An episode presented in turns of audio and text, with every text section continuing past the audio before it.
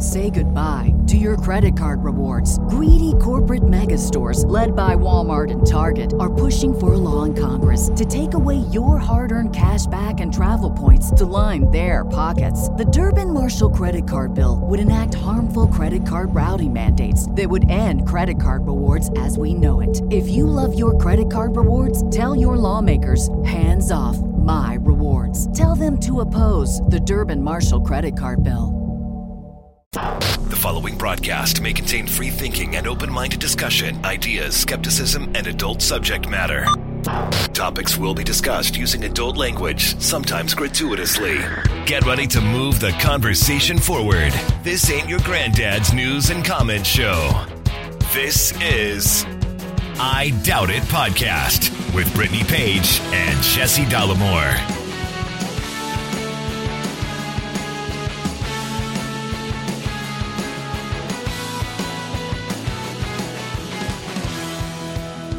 All right, everybody, welcome to the show. Thank you for joining us. Episode 732, if you can believe it. I doubt it. I am your host, Jesse Dollemore, joined today, as I always am, by the lovely, the talented, and the scholarly Brittany Page, everybody. You are now soon to be fully vaccinated because you got your second dose. I did, which I guess that's true. I'm not fully vaccinated. I've I've been inoculated, but I'm not. It hasn't taken effect. Like what? Two weeks? I think so. I mean, I'm no scientist, Yeah. but I think that's that's how it works. Unfortunately, we do not have Dr. Fauci on the line, so we cannot get to him to ask. But um, I don't think it's immediate, so I think it's fair to say you have Yeah, some yeah. time before you're actually fully vaccinated. But you had the same experience I did. We both had the Moderna vaccine. That is correct. And for me, the the first shot, just um, a wounded arm was all that I had. And I didn't even have that for the first shot. you got you got a little sick though for the first shot. Oh, that's no, I meant like the sore arm. My arm wasn't sore, but like my for certain, I had like joint, like you know the the piano wires in the wrist. You know here, yeah. Those you know whatever these are. I don't like I said, not a scientist, not a doctor. Piano wires. Yeah, the the the the wrist. Anyway, it, was very achy. Yeah. Where did know, you an- an- an- anatomy where quiz did you here? where did you hear piano wires? I didn't hear it anywhere. Just it reminds me of uh, piano wire. You came up with that? you is it so awesome that there's no way I could have thought of that? Listen, my reaction is not that it's so awesome no one could have come up with that. it sounds like a dumb shit thing to my reaction is just I never have like that's okay. So that's a thing that you're saying. Um so Come on, man. so you you got a little sick for the first shot. The second shot completely wiped me out and you had the same yeah. response. It was we were going to record on Friday and uh no way. yeah. I mean, I had just the headache alone. There's no way I could have been screaming into a microphone for an hour, hour and a half. No way. Yeah. Yeah. It was terrible. But the I woke up with a fever. Like Mm-hmm. I was I woke up in the morning to try to get him to do a video and it was I was chattering. I had the chills so bad. mm-hmm. And then I looked at my my Fitbit app. uh, this episode brought to you by Fitbit. Um, No, it's not. and uh, I, and it showed that I had a fever that night. Yeah, your skin temperature was up. My skin, again, fever. Like, isn't that the same thing? Yeah, but I'm speaking in um Fitbit speak. Mm. So here's what happened when I felt the symptoms from my second shot. Is I went to work and Oh, wow, that's where we're gonna go. well, no, what happened for me was I um I was at work when I started to feel the symptoms coming on. And I remember my eyelids were hurting, like it was hurting to keep my eyes open, Yeah. and my joints were hurting. And I had coworkers who were like, "Just go home, like just leave, just go home." And I'm that's like, "That's not in your DNA. I'm almost through my day. I can't just leave and then I would have to cancel appointments at last minute and that's going to inconvenience people. I can't, you know, I can't do that. And so I worked through it, but as Yeah. soon as I got home I passed out on the couch. And I remember you were saying it's almost like you forgot what happened with me with the vaccine. It was to be fair like a month ago, so that that's fine. Um What? This is not painting me in a good light. But you were like, "Wow, I I uh I don't remember you feeling as bad as I felt when you got the vaccine." I knew we were going to go here. I knew it. Listen, you are uh, a bizarre freak of nature relative to never wanting to. I mean, you are a therapist, so you you have duty to people that you don't want to let down, clients and such. I don't really have that, so I I'm able to lay in in in bed all day long, just groaning to myself. uh, uh, that's what it was, almost all day long. Yeah. And then into the next day, we were going to record Saturday, and still didn't have what it took. Yeah. But I am back, and let me say this ab- about it. I, I, I, I mean, we didn't hesitate. Like, are we going to talk about how bad I felt? Because that's not what we do here. But it, it is. I want everybody to know. Yeah, it was shitty for a day, Yeah. but in two weeks, I'm not going to have the stress and anxiety. Uh, and I'll tell you this I mean, of catching the coronavirus, but also this uh, the anxiety that, that uh, me wanting to smash someone in the head with a brick who's not wearing their mask right has also subsided quite a bit. Well, good. When I see the little nose dangling on the top of the mask, or even the asshole randomly who doesn't want to wear a mask Yeah. in the post office or wherever, Right. I'm less inclined to freak out.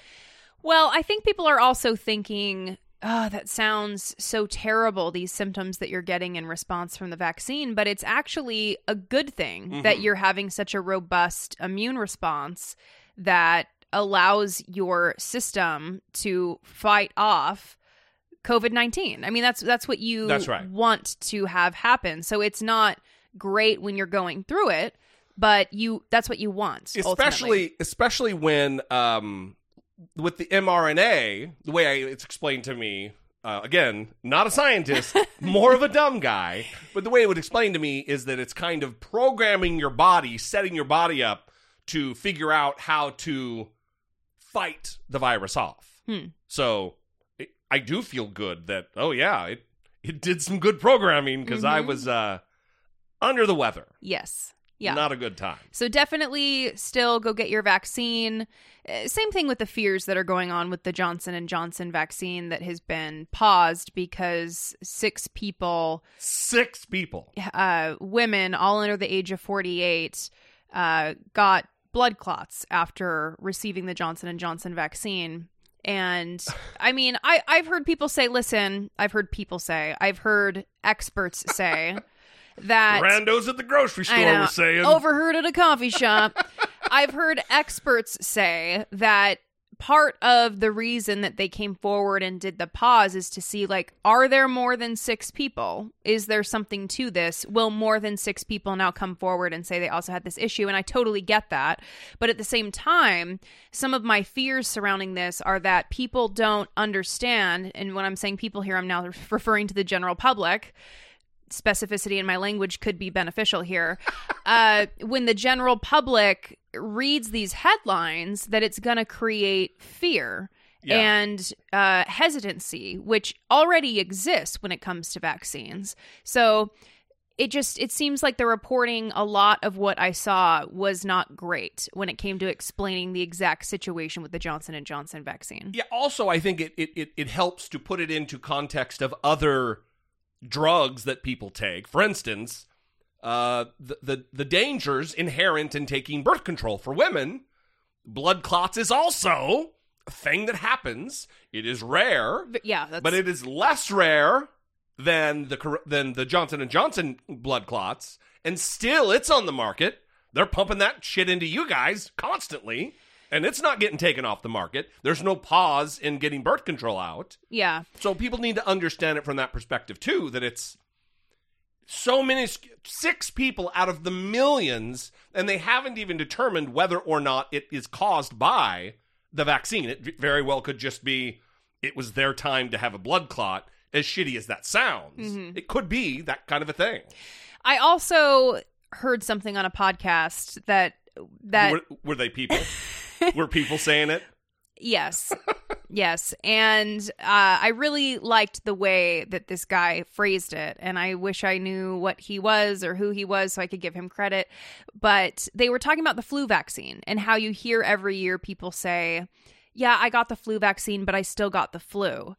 As though that says something about the flu vaccine not being beneficial for other people to get That's right. right and but you don't hear people sitting around talking about how they got the flu vaccine but then didn't get the flu that year Yeah, I mean it's it, it's um listener Marcus from North Carolina has really driven this into my brain that getting a, a vaccine or some kind of inoculation or a flu shot or whatever isn't always necessarily about you, about me, about us personally. right It serves a larger, greater purpose of protecting those who are immunocompromised or at, at greater risk of actually dying Right. from the seasonal flu. right well it's So the, thanks, Marcus.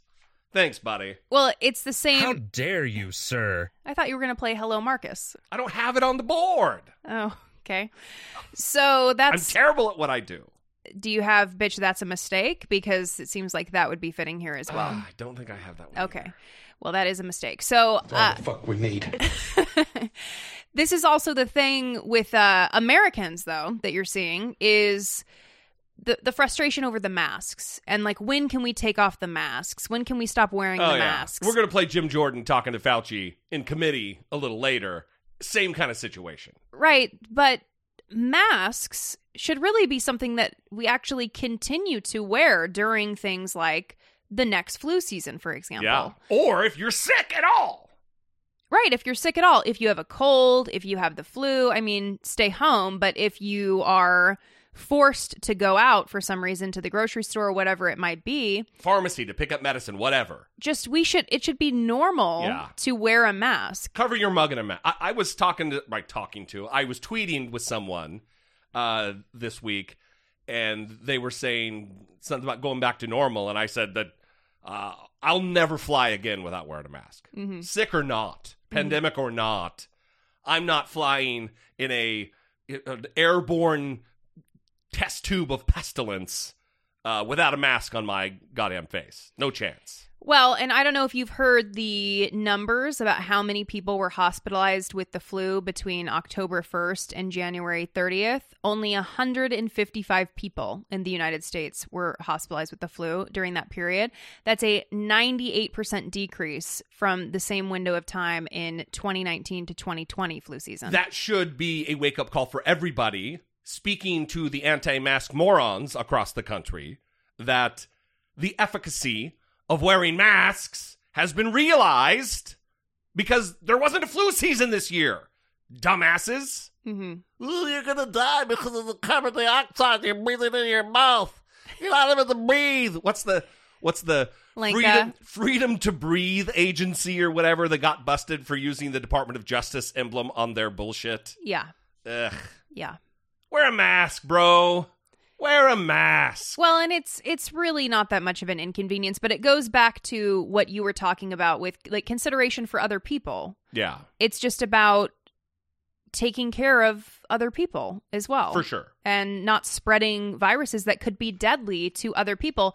You may be fine if you get the flu. You may not be hospitalized, but in the 2019 to 2020 flu season, 8,633 people were hospitalized. Yeah. So it's very serious for many people. And and vaccines is also, and we've talked about it many times on the show, but it, it's one of those that it's it's a it's become very politicized this year because of of the pandemic. But you also have your left wing dipshits who are you know your your your rich M- Marin County whatever up in, in northern california who there's measles outbreaks in their schools their rich ritzy private schools because these assholes won't get their kids vaccinated Like Kristin, I've read too many books, Cavallari.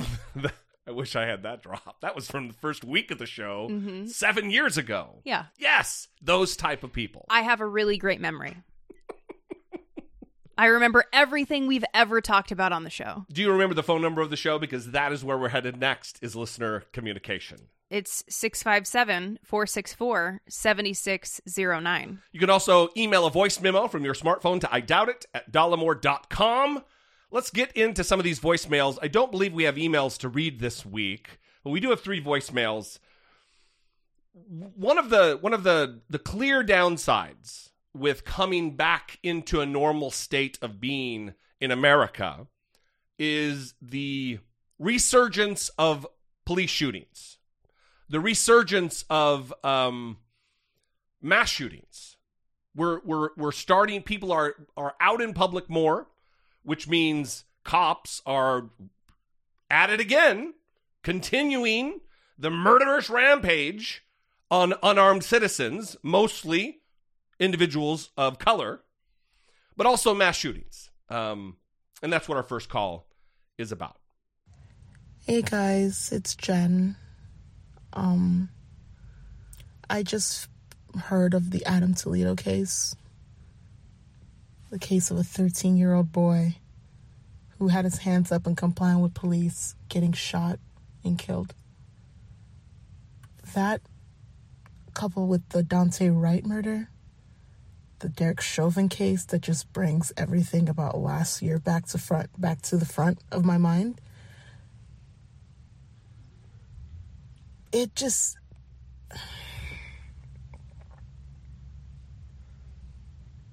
I understand that you're doing and you know what I'm looking forward to thing after the pandemic is done. And that's beautiful. It is. However, there there's nothing to look forward to. At least not for me. Not for minorities, not for black people. Because the moment the world opens back up again, we're just gonna have more Daunte Wrights, more George Floyd's, Tamir Rice's, Elijah McClain's. Even during COVID, we had Breonna Taylor's. What is there to look forward to?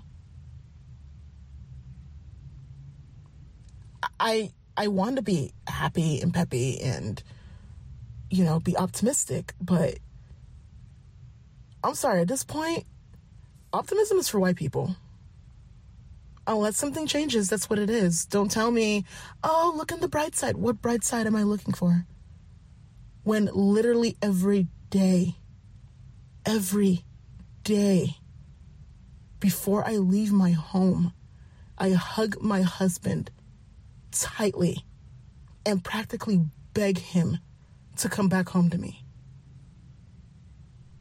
Why do I have to do that? I have nothing to look forward to. I don't. Until something changes. Well, I'm clearly, I think I speak for Brittany here too. We are not the individuals that are going to change your mind about it. We're not even going to try. We're not going to attempt to. We're also not going to try to to to tell you we we get it. We understand. We don't live your life. But if I'm given any advice because I want you to feel good, Jen, I don't want you to be hopeless and the emotions that you just express are bereft of hope. I would say that if there's any bright side whatsoever, it's the fact that you still exist. And because you exist, you're able to mobilize, you're able to stay active, putting pressure on your particular municipality and from a federal standpoint to change the system. The fact that Derek Chauvin is actually on trial is a huge thing. And if everyone who went out there and protested and even burned a police precinct, if they had been, what's the use? There is no hope of anything ever changing, I don't believe Derek Chauvin would be on trial right now.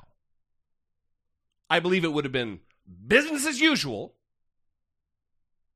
killing a black man, unarmed, kneeling on his goddamn neck for nearly 10 minutes. Filmed or not, I believe Derek Chauvin would have gotten away with it. And it was only because of the uprising that took place this last summer that he is going to face consequences. So listen, I'm not discounting the depression or the the hopelessness that you might feel right now at all. But if you, if you can find a way to have that be a catalyst for anger and fury and righteous indignation and um, have it manifest into action. I, that's all. Maybe you're not even looking for, for advice, but uh, that's it. And it's not really even a bright side. It is a bummer. It's it's terrible. Well, and I think I know thousands are expected to uh, march demanding justice for 13 year old Adam Toledo. So this is this is another instance where people are taking to the streets and um, demanding demanding Yeah. justice. And I think that that speaks to even if people are in a state where they just cannot believe that this is continuing, they're so angry, um, enraged, disgusted. I mean, whatever you want Yeah. to say, um, that they're continuing to get out into the street because they they want this to change. And I think a part of that maybe is they believe it can change as well. And I'm saying that for everyone that is deciding to do whatever type of activism in their life that is motivated out of a belief that things can be different. And, you know, Jen spoke about not being able to just kind of like put on a happy face and like tell yourself everything's going to be okay. And I don't think there's utility to doing that. You know, I, I don't think that, Faking it till you make it kind of a thing. yeah. Especially related to this. No way. No, I mean you definitely want to be realistic, but I think there's also something to what you need to do to survive, right? And I'm I'm not trying to give Jen advice. I'm mainly kind of speaking from like my own experience and I think everyone has had moments in their life where they've wanted to give up or felt like maybe they couldn't continue and in those moments it's not about like putting a happy face on and, and pretending that the reality isn't happening but it's trying to find ways to still move forward and and believe that things can be different you know not necessarily about fooling yourself because i mean and we have felt this through the years of doing the show where sometimes Yeah. sitting down to talk about these stories i mean it, it can feel like that where it's just like what are we doing here are we going to even be able to say anything positive or are we going to do a show where the listeners are going to turn it off and be like what's the, For sure. what's the point? Like, what are we doing? I mean, the the United States having 50 mass shootings since the Atlanta spa shootings. Yeah, I yeah, mean, yeah. there's many times where we've done a show and just been like, it's only going to be negative stuff that we're talking about, and how do we move forward in the face of that? Yeah. So I think that's a question we've all grappled with and it's it's very difficult for Jen. It's very different what she is experiencing. I'm not trying to say that oh we get it because we've done Oh, shows you- about I- difficult yeah, I don't think that's what you were communicating. Um, and I can't imagine every morning having that fear, saying goodbye to her husband, and yeah. um, being afraid that that he's not going to come home. I mean, it's terrible, and I don't think we have answers for how you know what I mean. Like when you said I'm I'm to give some advice, I'm like. I don't know. You're uh, to me I didn't really hear you giving advice, more just like reflecting on the issue, but there's really nothing that can be said. Listen, I'm I'm white and I'm beside myself about the fact that police violence against unarmed black men in this country is a goddamn public health crisis. And certain people on the other side of the aisle politically don't give a shit. That they I mean they don't care about things that are traditionally looked at as public health crises. So why do, would they care about this?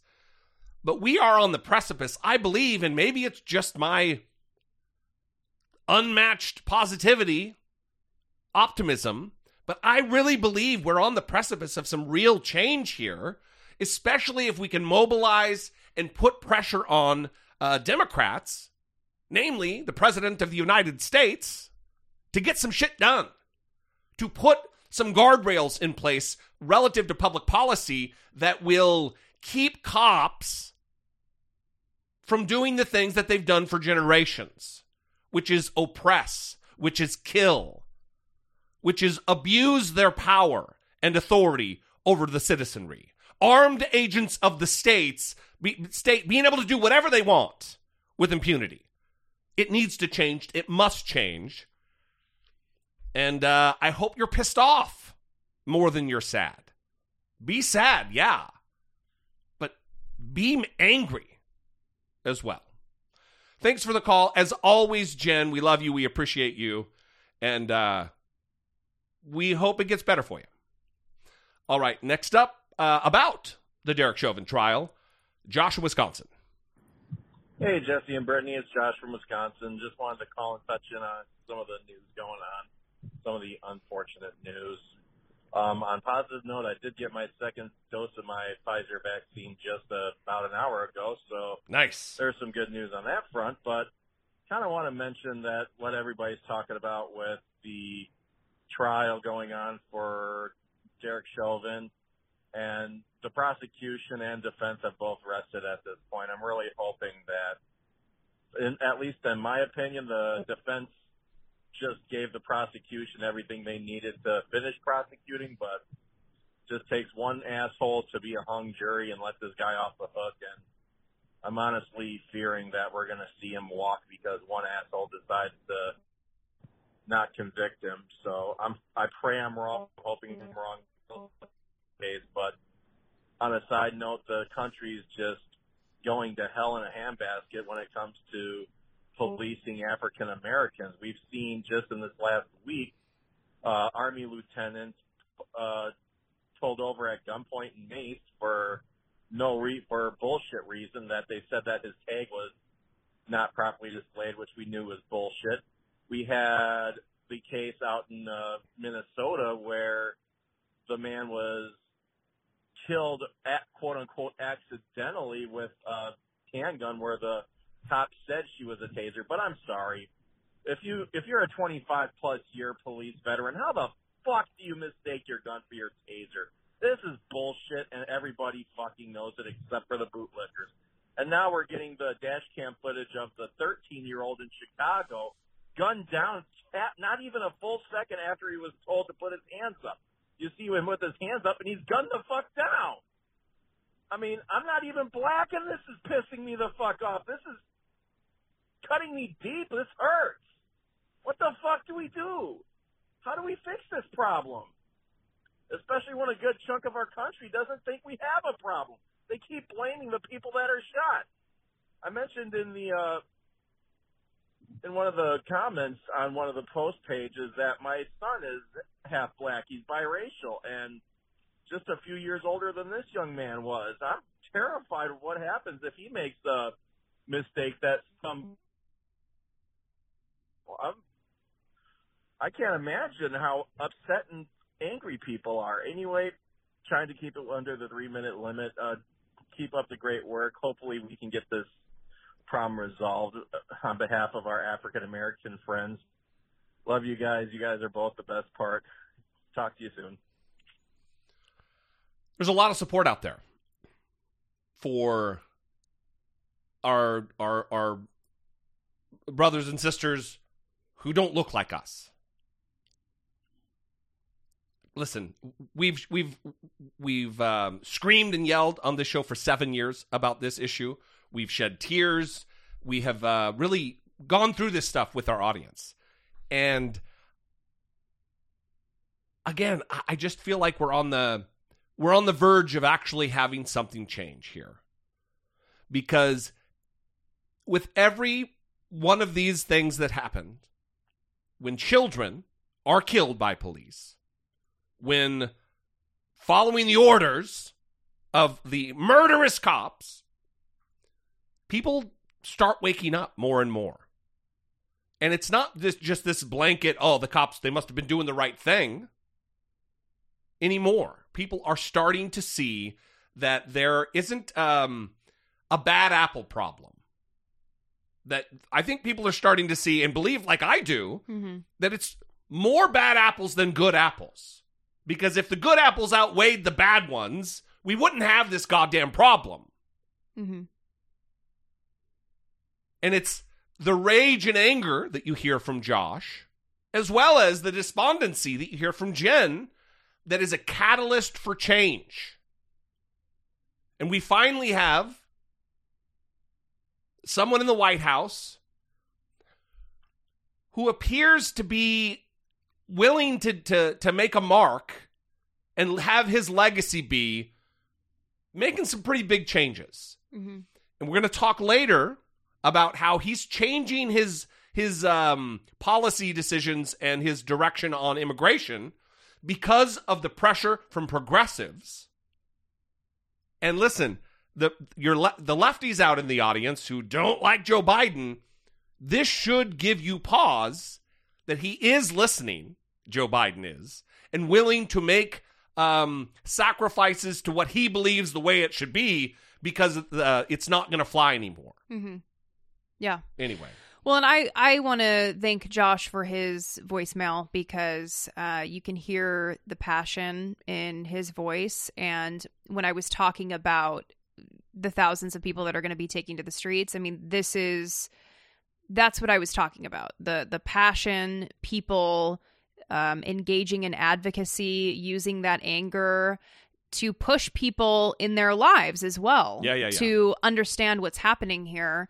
And like Josh said, there's always going to be people who are more sympathetic to the police, who are more supportive of the police regardless, even if police behave badly. You know, I Yeah. was when when I heard that they were using the um, accident excuse, saying that she, the woman who who killed Daunte Wright, that she had mistaken her gun for a taser, yeah, and come on, man. um, she she was a cop for 26 years. She She's like the head of the police union. I mean, she's she's ensconced in the. It's not. She's a rookie. yeah She knows. yeah She's packed a gun for a, many, many, many years, decades. Right. And so her name. Ki- Kimberly Potter, she um, has been arrested. She's been charged. But this, th- when they said it, it was almost like, oh, well, it was an accident. And Come on, man. it, it made me think about, you know, every month this magazine gets sent out from the California Association of Marriage and Family Therapists. And it, in the back of the magazine, they give the name and license number of all these therapists that have committed acts of misconduct and have uh, subsequently lost their license to practice that has been taken from them for however much time. Most of those therapists in the back of that magazine have lost their license because, would you like to guess what they've done? Uh, Are most of them having sex with their clients, you think? that was going to be what I said. I Are most know. of them breaking confidentiality, you think? No, most of them have DUIs. And listen, I'm not And saying they lose their license. Yeah, I'm not Yeah. saying that it's not serious to get a DUI. It's very serious. You're putting people's lives at risk. You are endangering the public for, For sure. sure. That's very, very serious. But it just seems like that consequence is pretty swift, Your livelihood's taken away. right? When a cop is like, you kill someone, and then you're like, oh, it was an accident. I thought that that was a taser. Okay, well, you can't be a cop anymore. That's right. That should be the response. Exactly. That's very serious. I mean, if you're a therapist, you get a DUI, you get your license taken. If you're a cop, you accidentally kill someone, like you should not be a cop. yeah. I mean, Well, listen, that, we've talked about this before that there are there are certain there are certain occupations where there is so much public trust invested in you, like a pilot, for instance. Certain people who have certain conditions don't get to be pilots because it puts everybody's life at risk that they're flying. Same thing with a cop. We need to hold cops to a higher standard than we hold somebody making sandwiches at Subway mm-hmm. or someone working at the grocery store or someone who doesn't have the the lives doesn't have authority over anybody either. I mean that that's That's where this comes in. Yeah. And I don't want to get all Spider-Man-y, but you know, the with great power comes great responsibility or whatever the you know what I mean? Well, I don't But know what you mean, but um, mostly because I'm not a nerd. But um, Seriously though, th- well, no, I would like you to get say to carry a gun, you get the power of arrest over your your fellow citizens. You got to straighten up and fly right or get the fuck out of here. For sure. Although I don't like how you are minimizing the responsibility that people who work at Subway have. Have you seen the tuna salad? You got to make sure that you're throwing that away. Who's eating tuna salad at a Subway? You got to make sure that you're throwing that away if that's expired. If it's been out all day, do not serve that to people. That could endanger. Listen, people need to take responsibility for their own choices. If you're eating Subway, tuna sandwiches at Subway, that's a tight wire act I don't think anybody needs to be doing. I mean, that's seriously that's threading the needle on, on between two between two skyscrapers and trying to walk across them. That that's uh, that's daredevil shit right there. Yeah, well, you know, don't malign Subway because sometimes that's all people have for lunch, okay? Depending on where they live. There's always hunger.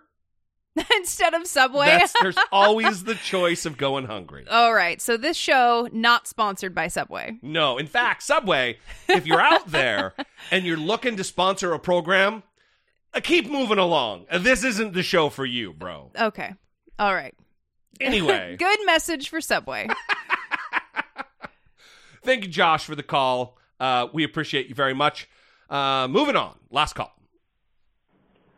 Hey guys, this is Ken from North Carolina. Um, not really sure why I'm calling today. Um, maybe just to talk about the importance of having a support group. Um, we're all going through a tremendous thing with this pandemic and all the political craziness and shootings and just uh, the, the things have been a nightmare. And um, I didn't realize myself uh, how much I was uh, struggling.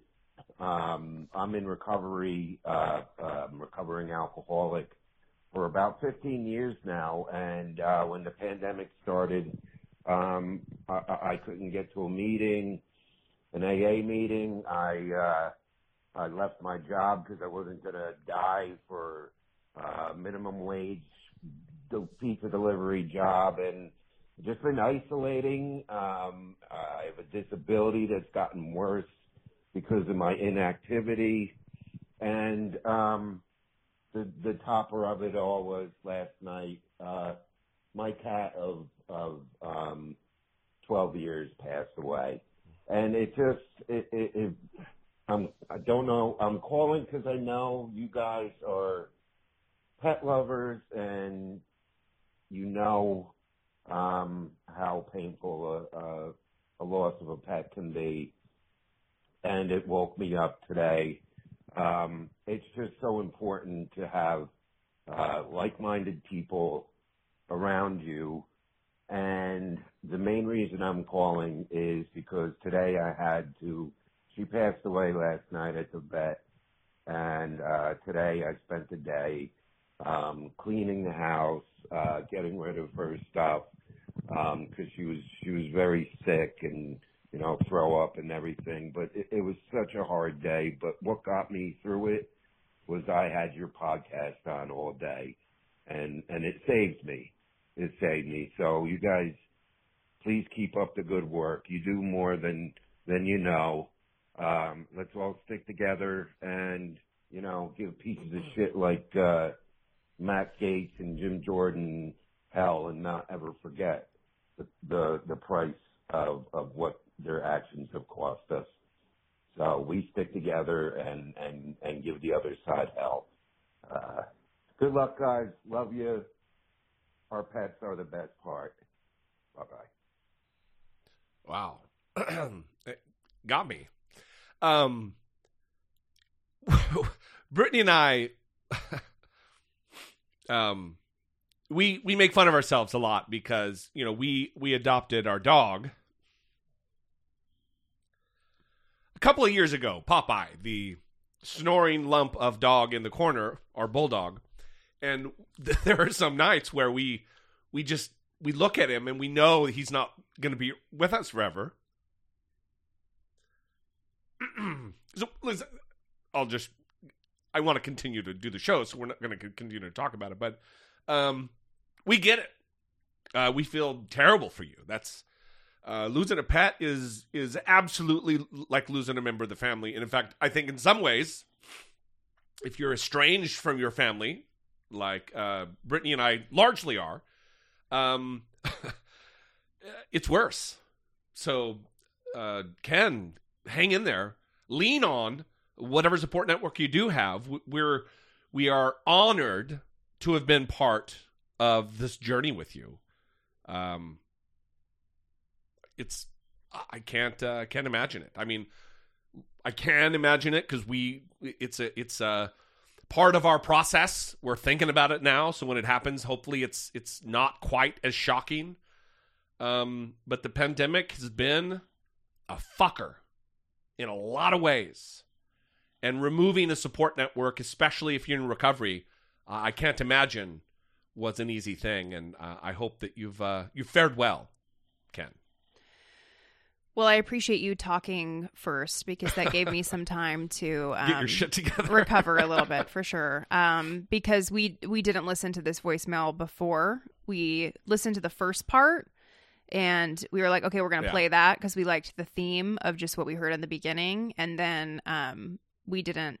So I did not know. um, thank you for your very kind words, Ken. We very much appreciate that. And um, I'm sorry to hear about your cat. We definitely get it. You know, I we definitely get it in terms of the love of the dog, like Jesse was just saying. Like Ken said, we're we're pet people, and I wasn't always a pet person. We just drove by two dogs a few hours ago, and I was just like, I love dogs, and like that's not something that.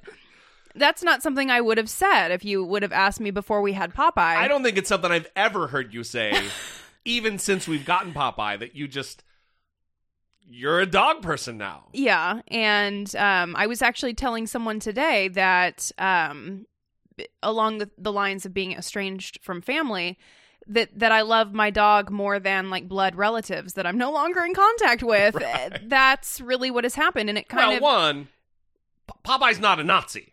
it's easy. It's pretty easy to love. we've never heard him talk, but we can guess. Beautiful, Yeah. beautiful bulldog Popeye. Yeah. you know, your family, eh, not so much. So, but what Ken said about community, I think, is important to also recognize that it isn't necessarily blood connections then that can create stability or comfort in in times of crisis that a lot of times it's the community of people that you have you've selected to be around you and Yeah, yeah. especially when you're in recovery you know it did take a while for uh, self-help recovery programs to get things online when in-person meetings closed and to to have meetings be on zoom and to coordinate that I, now it's pretty solid you can pretty much find a meeting anytime. We got to figure it out. Yeah, um, online, and hopefully that stays. I mean, there's some things from the pandemic that I hope stay because making meetings accessible online via Zoom so that anyone anywhere can access a meeting at any time. That's a lifesaver. Yeah. That's a lifesaver for people. And I really hope that that is something that can continue even when meetings are moved back to in person again, just to kind of create that community, create a resource for people to be able to reach out for help and and find like Ken said like-minded people that share their struggles to be able to log on and just talk about that and not have to wait or not have to find transportation if you don't have easy access to transportation yeah. or if you're struggling with a disability and you're not able to get somewhere very quickly you know um so I, I love everything that Ken said, and I appreciate that even in the face of, of of the difficult experience that he's going through, that he is reaching out and thinking about what's important and what has helped him get through, and then sharing that with our audience. I just I really appreciate that. Absolutely. All right. Um, if you too would like to sound off, uh, call the show, help us move the conversation forward. 657 464 7609. Of course, you can always email a voice memo from your smartphone to I doubt it at dollemore.com. Moving on. I Doubt It is an independent podcast supported by listeners like you via Patreon. Your support on Patreon for as little as $2 a month helps keep the show going and move the conversation forward one podcast at a time. If you find the show informative, entertaining, or both, go to dollemore.com slash Patreon and choose the contribution level that's right for you. We would like to thank our new Patreon supporters, Brent R, Brent R, Millie B, Millie B, and Morgan L. Morgan L, And then we would like to thank Insane Atheist Insane Atheist. for more than doubling the pledge Oh, on wow. Patreon. Very beautiful. Thank you so much. Fantastic. We, you know, out of all the envelopes that we sent when we sent out the stickers, we only got, I think it was, the total was three returns. I was gonna I say was, fewer I was than hoping four. you were gonna have start no- saying a number and I was gonna match what you were saying, but you you didn't do that. Three? Yeah. Yeah, it's it's su- almost like the fix is in. Yeah. Like I, it's so low. Louis DeJoy swept in, Yeah. intercepted all of the He's envelopes. personally, personally putting a, a monkey wrench into things. He has an I doubt it scrapbook. He's just sabotaging us, intercepting all of our mail. I text somebody the other day, and uh, something was going on. I, I sent him something, uh, a package or whatever, and I said, "Ah, fuck Louis DeJoy," and then no response. And then like 15 minutes later, they said, "I have to look up who that was. I didn't know." Oh, really? and then they got the joke. well, we also need to give a shout out to Kelly. Kelly in New England. Oh yes. Kelly sent us a package. And oh, speaking of post office, Yeah, so Kelly sent us a package, and we didn't know what would be in this package. Just we want to get that on the record before we talk about this story. are you listening, Louis DeJoy? We we did didn't- know. We did not know, but so anyway, what was in there was some booze. It was rum and a um, couple of uh, cups from tipsy elves. Tipsy Elves that when you get to the bottom of the cup, it says, You have been poisoned. and uh, it was it it was a situation where the the package was broken open and the post Yeah. office had to retape it and so well, what, here's what. So I went to pick it up, and it was. They for sure knew there was booze in there because it was a train wreck when I picked up the box. now, the prob the good thing is is the lady I picked up the, the, the package from was the same lady from a few months ago where the lady was like, "Well, I don't know where you're from. What country are you from?" And I freaked out and called her racist trash. It was it was that postal worker that I was defending. So I think Oh. she was like, "Wink, wink. Here you go, sir. No problem." are you serious Yeah, it was awesome. Okay So thank you, Kelly. If there was anything else in the box other than the booze and the two cups, like a card or a note, yeah that wasn't in there. Yeah. so we want to. We're not ignoring some other part of it. It was. It was a. it was mangled Shit show. yeah, something happened to it but um they taped it right back up and it got here whatever was left in the box Yeah. so um thank you very much for that gift we we love going to the po box and finding gifts there um And booze is never a bad time to receive. Although, also, the thing I'm- I'm leaving out here is that you're not allowed to ship booze through the postal service.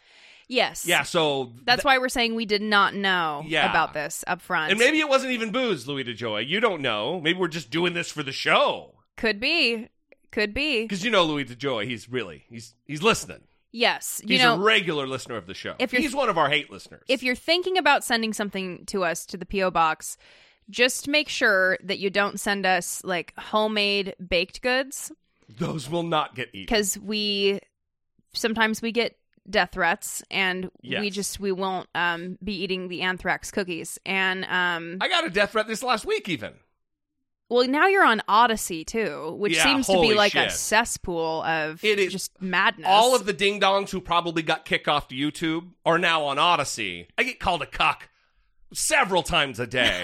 that just never happens on YouTube i know anymore. that's not a thing anymore what are people doing A lot of libtard talk, a lot of cuck talk. so it's like 2015 over on odysee Absolutely. The Yeah. guy told me that he hopes that my family gets killed by an murdered by an illegal immigrant, he said. Um, for talking lefty talk or whatever. I don't know. was what was his uh username was it something about like christ loving everyone I- or I, you think I pay that much attention? I don't. I, I could tell you this: it's anonymous. It wasn't like Terry Jones with like a picture of him and his family. It's always anonymous dipshits who are cowards. Anyway, it is what it is. All right. Moving on. Anyway, Kelly, thank you for the gift. We appreciate it very much. As always, And check out Jesse on Odysee. check me out on Odysee. Yeah, maybe counter some of the asshole comments if you're going to do that. Yeah. Um, moving on.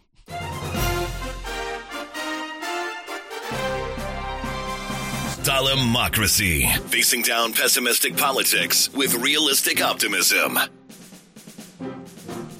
Speaking of right wing dipshits, as promised, we're going to talk about Jim Jordan. I love on Twitter that people call him Jim Jordan J- GYM, like gymnasium. For the wrestling uh, controversy. Yeah, I think that's what it's surrounding. But uh, he, so he is on a committee and he's he's firing at at Anthony Fauci, thinking that he's really just getting the better. Every one of these assholes who thinks they're gonna tangle with uh, Dr. Fauci. And look, we don't think Dr. Fauci is some kind of a saint or hero or infallible at all, but he, he's done a fairly good job of uh, of of standing the line. Yeah, I certainly do not think he's infallible. I was going to, I thought you were going somewhere else with that. He's just like deified. People like yeah, that's weird. And that's not necessary. And I don't think he even wants that. I will say I've consumed a lot of Anthony Fauci related content. Last week I was talking about how I consumed a lot of Hunter Biden related content and now Right, it's right, right. Anthony Fauci. But um I I think he's a fascinating person and I think he really he is works his ass off. Yeah. You told me a schedule, and it's yikes. Yeah, I've kind of come around on that though because in the last month I'm like I don't know, this like glorification of people who work all the time. I think he needs to take some time off, some Well, self-care. What it should be, we should have a couple, a few different Anthony Fauci's. It shouldn't all fall on his tiny little shoulders. well, okay, and if also, quit quit acting like you're some kind of a basketball star, dude. You're like two foot tall. There's no way you were some kind of Spud Webb. does Anthony Fauci act like he was a basketball? Yeah, yeah. I've never in all the Anthony Oh, the- Fauci related content that I've consumed, I have not heard this. So where are you getting this from? Uh, he acts like he like played in college or when something. when when does he act like that? I haven't seen him. you want a date? You want the? I'll, I'll I tell need what. the exact anecdote. What is he saying? The he audience will back me up on this. Listen, ready? Listen. They're backing me up. See, you don't even know. That was Popeye snoring. You don't he even literally know. snored when you did that. That's prick shit, bruh. That's prick shit. Anyway, he's not a deity. He's not infallible, but he is a pretty cool guy. That's all we're saying. So he's a cool guy who's really good at playing basketball. And he went up against Jim Jordan because he appeared before the committee, and Jim Jordan was concerned about when the economy is going to be able to open and he wanted some exact figures he wanted an exact date he wanted some Yeah. information he wanted some certainty from the deity anthony fauci Here's Jim Jordan. you're a fucking doctor bro Wait, wait. Wrong, wrong, wrong clip. Same kind of general tone. Eh, wrong clip. My message, uh, Congressman Jordan, is to get as many people vaccinated as quickly as we possibly can to get the level of infection in this country low that it is no longer a threat. That is when. And I believe when that happens, you will see. What determines when? I'm sorry. What? What measure? What, I mean, are, are we just going to continue this forever, or when does when does when do we get to the point? What measure? What standard? What objective uh, outcome do we have to reach before before Americans get their liberty and freedoms back? You know, I, you're, indicating liberty and freedom. I look at it as a public health measure to prevent people from dying and going to the hospital. You don't think Americans' liberties have been threatened the last year, Dr. Fauci? They've been assaulted. Their liberties have. I don't look at this as a liberty thing, Congressman Jordan. Well, that's I look at obvious. as a public health thing. But the, uh, the, I disagree with you You on think that. the Constitution is suspended during a, a during a, a, a virus during a pandemic? It's certainly not. This will end for sure when we get the level of infection very low. It is now at such a high level. There's a threat again of major Dr. surges. Fauci, Dr. Fauci, over the last year, Americans' First Amendment rights have been completely attacked. your right to go to church, your right to assemble, your right to petition your government, freedom of the press, freedom of speech have all been assaulted. I mean, for a year now, Americans haven't been able to go to church. Even today, when they go to church, they're limited in the size of, of, of worshipers who can meet. Your right to assemble? Oh my goodness. We had a curfew last fall in Ohio. You had to be in your home at 10. In Pennsylvania, you had to be in your home. Uh, when you're in your home, you had to wear a mask. In Vermont, when you're in your home, you didn't have to wear a mask, Dr. Fauci, because you weren't allowed to have people over to your house. Yeah, Congressman Jordan. Your ability to petition your government Well- for a year, for a year, American citizens haven't been able to come to their capital to petition their government, to talk to their representatives, and freedom of the press. These very pictures that Representative Scalise just showed you and talked about, guess what? The press isn't allowed in those facilities. The press is not, the Biden administration will not let the press in there. And certainly freedom of speech. I mean, freedom, uh, governor of our third largest state meets with, with physicians, and, that, and that's, that, that video is censored because they dare to ag- disagree with Dr. Fauci. So I just want to know when do Americans get their First Amendment liberties back? You know, I don't think anything was censored because they felt they couldn't disagree with me. I think you're pers- you're pers- making this a personal thing, and it isn't. It's not a personal thing. No, you are. That is exactly what you're doing. No, your recommendations carry a lot of weight, Dr. Fauci. We just had the, the chair of Yeah. the Financial Services Committee said she loves you and you're the greatest thing in the world. We'll end it there. First, let me paint a picture. If you're out there and wondering how this appeared to be taking place, he's asking the question when can we get back to normal, Dr. Fauci? While his stupid fucking Jim Jordan nose is just peering over his mask. He finds it impossible to wear his mask correctly while excoriating Dr. Fauci about when we're going to get back to normal. Hey, dumbass. Maybe when you start wearing your fucking mask right, shit will start going back to normal more quickly. Asshole. You know, I feel sensitive about making that criticism about people who can't have the have the mask falling below the nose because mine is so pointed that it's just there's no mask that's going to fall off of it. Yeah, it's like a it's like a, a pirate's, you know, s- saber. Yeah, It's like a knife. sure. Your nose. Yeah, exactly. Very pointy. yes, and uh, Almost like Lois Griffin on the on the Family Guy. Not Yeah. quite as triangular, but certainly as sharp on the end. yeah, and so I It really could do some damage yeah if you were a fighter. like if you were an MMA fighter, Yeah. you could just pummel them with your face. Well, I think I wouldn't Really be. do some damage. I wouldn't be allowed to be an MMA fighter with how sharp the nose is, right? I mean, that's kind of where you're going. Is that thing registered as a deadly weapon? It could be, yeah. I mean, you would go try to take a karate class and like, oh no, Yeah. sorry, no weapons here. exactly. So Yeah. I feel like I can't share your very aggressive criticism of Jim Jordan and his nose falling out because I don't. I don't have that that problem. It's so easy for me. It's a non-issue. It's a non-issue for me. Yeah. Well, Jim Jordan clearly does have the issue. Yeah. Listen, we're we're over a year into this thing. If you don't know how to wear a mask yet, it's not because of ignorance. It's because of willfulness. You're being a dick face at this point. So did he? I stopped listening, but did he talk about the founding fathers? Uh, he was tweeting about it earlier. He was tweeting about it. Well, he tweeted "Well, about our it- founding fathers would roll over in their graves or some nonsense. Well, he tweeted about it a year ago, over a year ago, actually. But, oh no, um, he's been he's been on it again. Oh, okay. Yeah, Just not in that clip. not in that clip. Okay. Um so yeah, I mean with the with the Dr. Fauci thing, he's asking for a specific date and that's not really something that that he can give. And Right. I mean, we're working with needing to know how many people are getting vaccinated. The vaccination rate is very good so far, good progress with the vaccinations.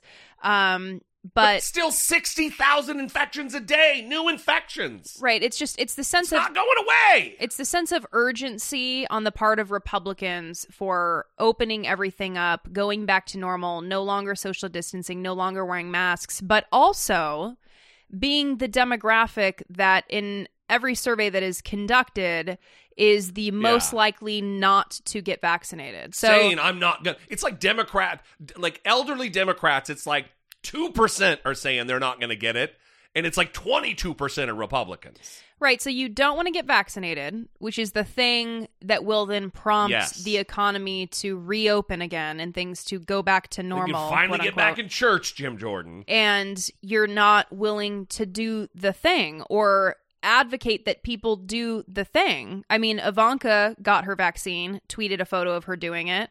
Bret Baier from Fox News got his vaccine, tweeted a photo of him doing it. And I've seen um, a researcher that I follow retweet these and say, This is great.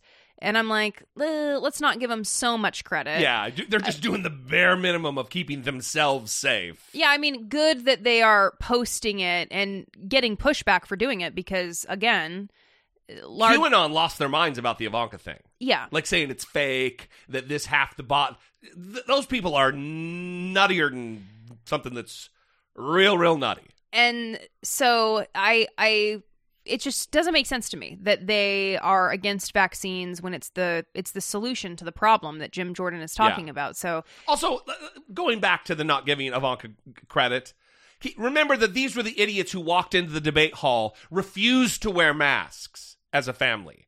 They were asked to wear masks, and they're like, "No, thank you." Those were the assholes. Uh, let's not trip all over ourselves giving Ivanka a bunch of fucking credit.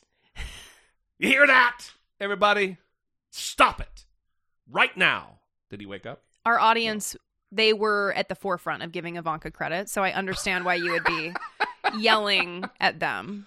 No, I'm talking to Louis DeJoy, who's Oh, clearly a, a right, hate right, listener. right. Yeah.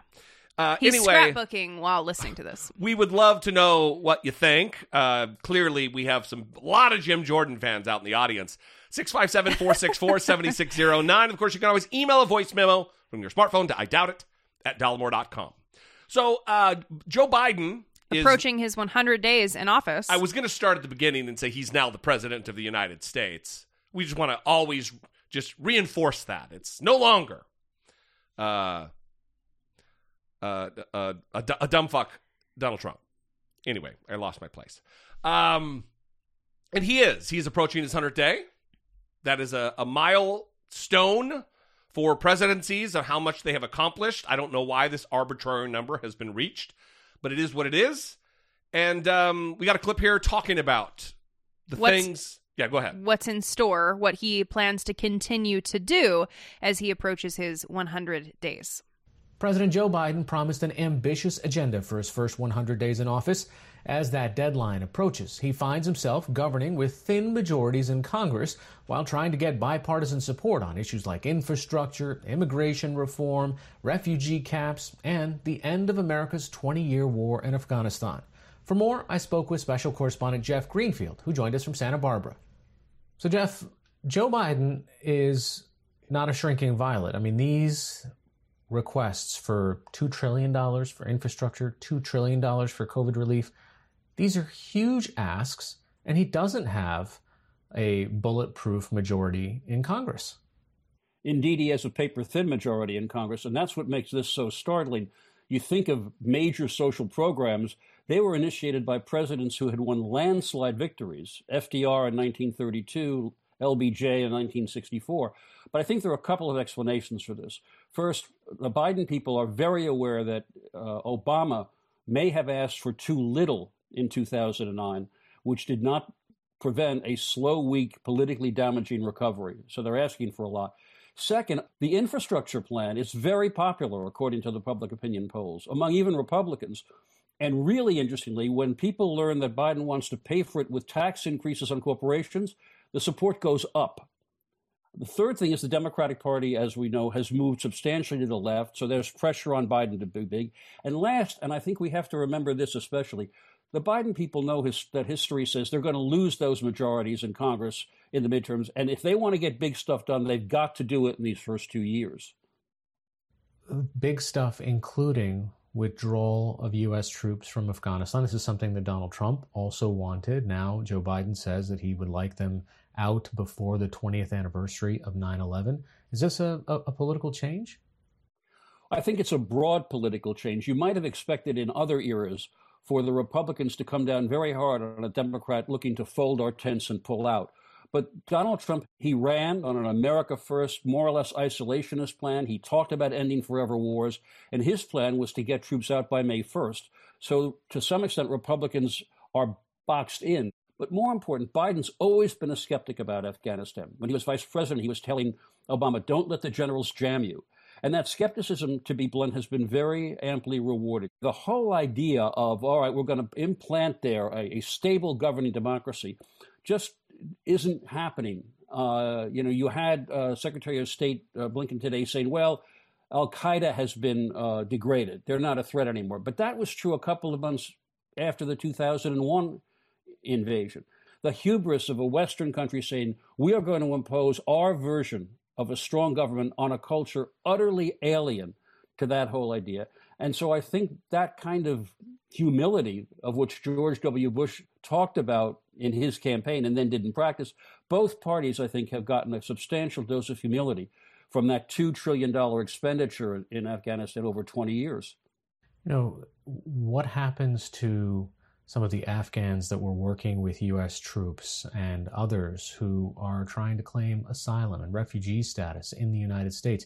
The the refugee status kind of came back in the news this week, and it was um, it was Biden making a statement, then getting a lot of pushback from his own party, and then pivoting. It's very important to remember that the refugee controversy is not about the surge of unaccompanied minors to the border. Uh, at least not formally. These are refugees who have already been cleared for entry into the United States. And what Donald Trump did was to put the quota on that on their admissions to a historic low. And Biden had promised in the campaign to quadruple that quota from 15 to 60,000. What I do think it's pretty clear is that the crisis at the border, and the White House is finally calling it a crisis with all those unaccompanied minors, uh, made them very wary of yet another program to bring more people in. But as you say, the pushback was enormous. And the number two Democrat in the Senate, uh, Dick Durbin, was very critical of Biden. And that's why I think this morning uh, Jake Sullivan, Biden's national security advisor, went on TV to say, no, we're going to raise the quota. But what it does point to, uh, go back to our earlier conversation, is that to the Democratic Party, the progressive base, is fully prepared to hold Biden's feet to the fire when they think he is turning his back on what he appears to have promised them. Jeff Greenfield joining us from Santa Barbara today. Thanks so much. Thanks for having me. And that is exactly what happened. And if you exist on Twitter, you watched this happen in real time. If you are a normal person and you do not exist on Twitter, God bless you. Then you did not see it. Uh, but Biden notified Congress in February that he had planned to increase the number of refugees allowed to enter the country from 15,000 to 62,500 and that would have been in the fiscal year ending September 30th, upping it to 125,000 for the following year. But he never signed a presidential determination that would actually raise the cap, which meant that he was keeping the cap at Trump era levels. Yeah, not great. And people might say, well, okay, so he just didn't do the paperwork. Well, typically you sign after you make a policy announcement. Like you don't you don't wait on something like that. Yeah, yeah, yeah. And so almost like a trial balloon, like seeing if there's going to be fervor over the the the inaction. Right, right. I mean, that's what it seems like to me. Right. And so there was this outpouring of criticism from people in the party, more progressive people in the party. Sure. And Uh, that's I, I'm sorry, that's an issue I I took with I wrote that down. The guy was saying that the Democratic Party has moved substantially to the left. We elected Joe Biden. Uh, What's he talking? Yeah, there are more outspoken, famous uh, members of Congress who are progressives, who are, you know, uh, Democratic socialist types. But that doesn't mean the party as a whole has moved to the left. Mhm. If that was the case, Joe Biden wouldn't have been the, the nominee. Yeah. It would have been Elizabeth Warren or Bernie Sanders, but we got Joe Biden. Yes. So, uh, Senate Majority Whip Dick Durbin called it unacceptable. Um, Senator Bob Menendez said these refugees can wait years for their chance and go through extensive vetting. 35,000 are ready, facing the greatest refugee crisis in our time. There is Yeah. no reason to limit the number to 15,000. Say it ain't so, President Joe. You had Ilhan Omar, uh, Representative Ilhan Omar, who said, quote, as a refugee, I know finding a home is a matter of life or death for children around the world. It is shameful that POTUS is reneging on a key promise to welcome refugees. Criticism continued again. Yeah, it's also listen, just from a the basest of levels, you don't want to be on the wrong side of history, and that is what we're doing if we're keeping our immigration policy in lockstep with what Donald Trump was doing. Right. You can't criticize Donald Trump for his draconian, racist, white supremacist immigration policies, and then crickets are signaling when Joe Biden's doing the same goddamn thing. Yeah, so after the criticism, they the White House made an announcement and we are going to toss it to Yamiche Alcindor who goes a little bit deeper on this issue. Today saw the Biden administration giving mixed messages on whether it would leave historically low caps on refugees put in place by former President Trump. Yamiche Alcindor has more. President Biden walked back an earlier promise to raise the cap on the number of refugees allowed into the United States. I'm joined now by Jenny Yang. She is the Vice President of Advocacy and Policy at World Relief, a humanitarian nonprofit. Jenny Yang, thanks so much for joining us. Just walk us through what happened today with these twists and turns on the refugee cap. Well, earlier today, the president signed a presidential determination that basically kept the low refugee cap of 15,000 uh, for the U.S. refugee admissions program. And this is a number that was previously set by President Trump, but which President Biden himself decided to keep. Now, the one change he did make was to revise the program to expand the categories through which refugees are actually eligible to come in through the program. But the fact that he kept the refugee ceiling at the historically low level of 15,000 is very, very concerning because it does mean that refugees will continue to be excluded from the program, even though many of them have been waiting many, many years to come in. Now, the White House just recently um, issued a statement saying that 15,000 is not the final number for this fiscal year. Uh, but it's very, very concerning because the president himself said that he would actually raise the refugee ceiling to 62,500, and we're still waiting for him to follow through on that commitment. Talk about the impact this has on the lives of migrants who are waiting to try to come to the United States as refugees. Well, refugees is a very small subset of the larger immigrant population, and that you have to have a well founded fear of persecution on the account of your race, religion, nationality, membership in a particular social group, or political opinion. And once you meet that definition, you're referred to the U.S. Refugee Admissions Program. And at a time when we're facing the world's worst refugee crisis, the U.S. resettles less than half of 1% of the world's refugees, which means that this very narrow lifeline of protection needs to be not only preserved, but expanded to really help those individuals who cannot go home or locally integrate. Historically, the United States has had a refugee ceiling on average of 95,000 refugees per year. So the fact that the refugee ceiling is 15,000 means that it's not only the lowest number ever set in the history of the U.S. refugee admissions program, but it effectively shuts out many deserving refugees from being able to be reunited with their loved ones in the United States. Um, and just as an example, uh, one of our staff members, Bazuze, is from the Democratic Republic of Congo, and he was resettled several years ago. But his brother has been waiting for his wife to be reunited with him, and she was on a flight to come to the United States. So she sold all of her belongings and was waiting to board a flight when the flight was canceled because the president didn't sign the necessary paperwork to revise the ceiling. And so she actually had to go back into the refugee camp where she is right now. And we still don't know yet if she'll be rebooked to come to the United States. And lastly, we, with only the few seconds we have left here, the Biden administration was saying that this had to be kept lower because of the surge at the border. What do you make of that argument? That is not a, a, good reasoning because the refugee admissions program is run by the State Department. They have a completely different funding stream, and agencies like World Relief and other resettlement agencies are prepared and necessary to actually welcome refugees. The issue at hand is not capacity or resources; it's ultimately a matter of political will and the courage to actually uh, up the refugee ceiling to actually help those who really have nowhere else to go. Thank you so much for joining us, Jenny Yang of World Relief. Thank you so much for having me. So the the tough thing for Joe Biden right now is who is he trying to please?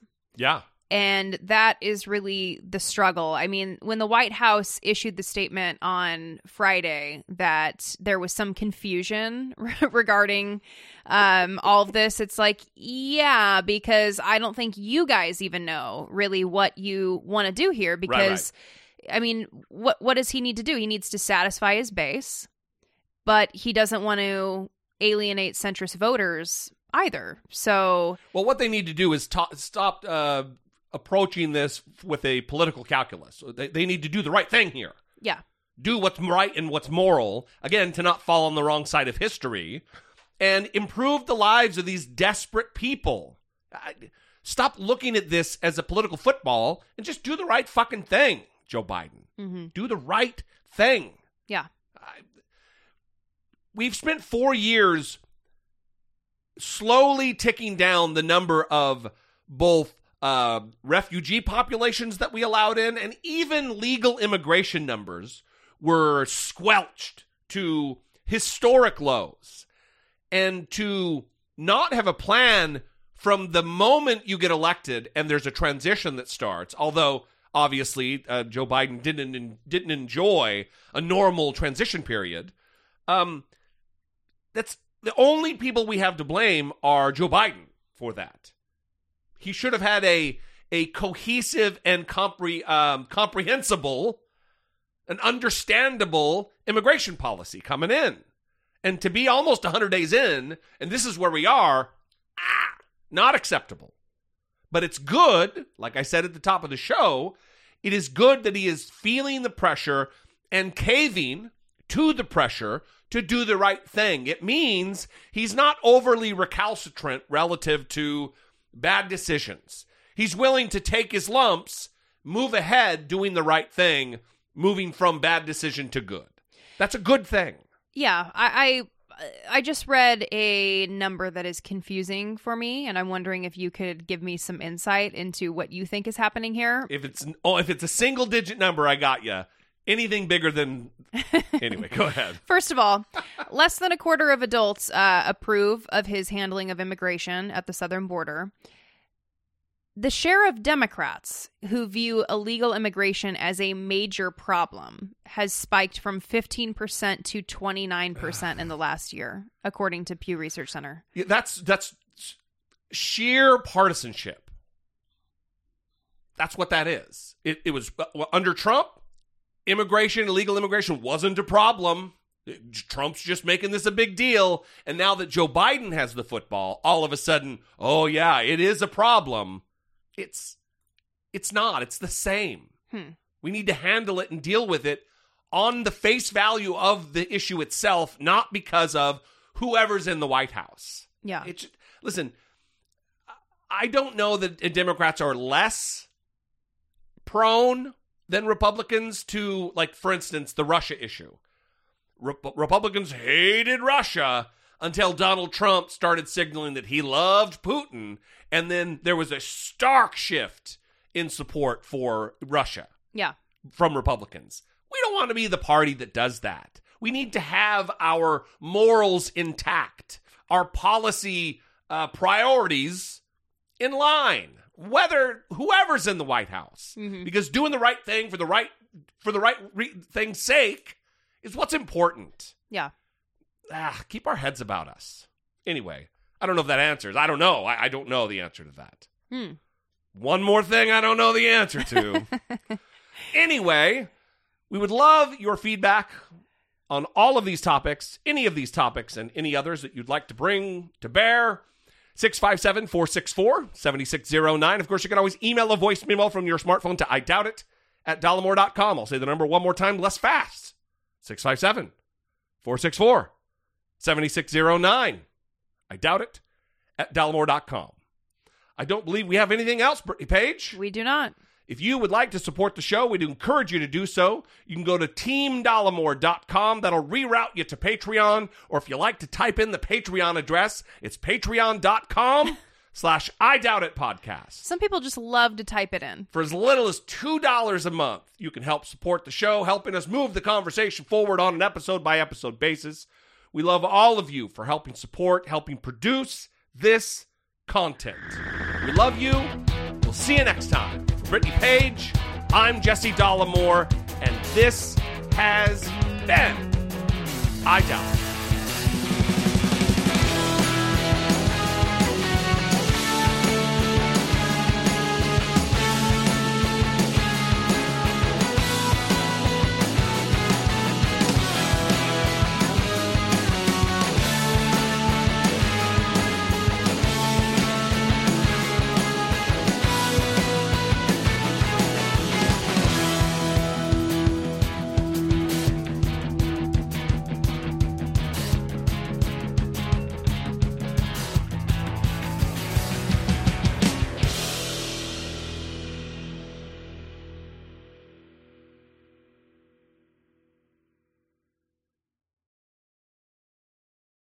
What's so special about Hero Bread's soft, fluffy, and delicious breads, buns, and tortillas? These ultra low net carb baked goods contain zero sugar, fewer calories, and more protein than the leading brands, and are high in fiber to support gut health. Shop now at hero.co.